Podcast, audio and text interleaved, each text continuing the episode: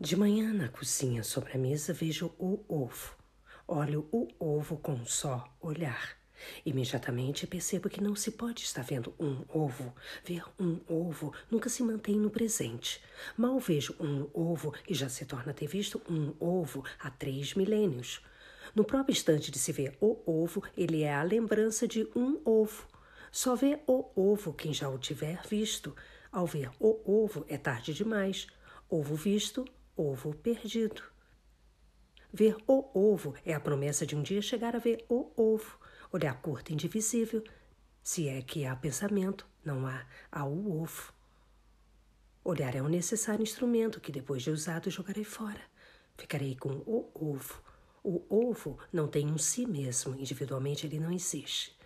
Ver o ovo é impossível. O ovo é supervisível como ações supersônicos. Ninguém é capaz de ver o ovo. O cão vê o ovo, só as máquinas veem o ovo. O guindaste vê o ovo. Quando eu era antigo, um ovo pousou no meu ombro. O amor pelo ovo também não se sente. O amor pelo ovo é supersensível. A gente não sabe que ama o ovo. Quando eu era antiga, fui depositária do ovo e caminhei de leve para me tornar o silêncio do ovo. Quando morri, tiraram de mim o ovo com cuidado. Ainda estava vivo. Só quem visse o mundo veria o ovo, como o mundo, o ovo é óbvio.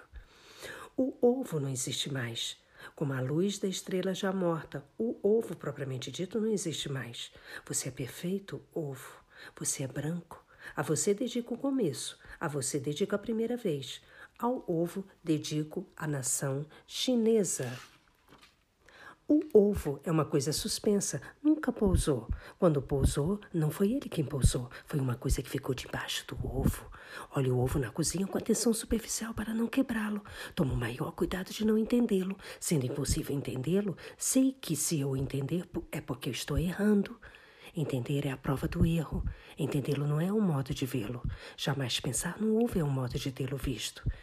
Será que sei do ovo? É quase que certo que sei. Assim, existo, logo sei. O que eu não sei do ovo é o que realmente importa.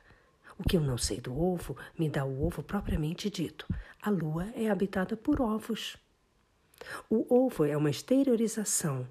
Ter uma casca é dar-se. O ovo estuda a cozinha, faz da mesa um plano inclinado.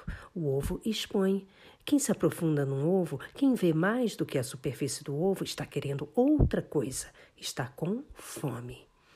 Ovo é a alma da galinha, a galinha desajeitada, o ovo certo, a galinha assustada, o ovo certo, como um projétil parado, pois o ovo é o ovo no espaço.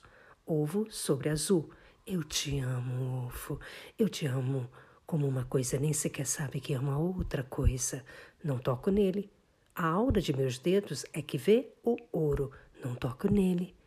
Mas dedicar-me à visão do ovo seria morrer para uma vida mundana.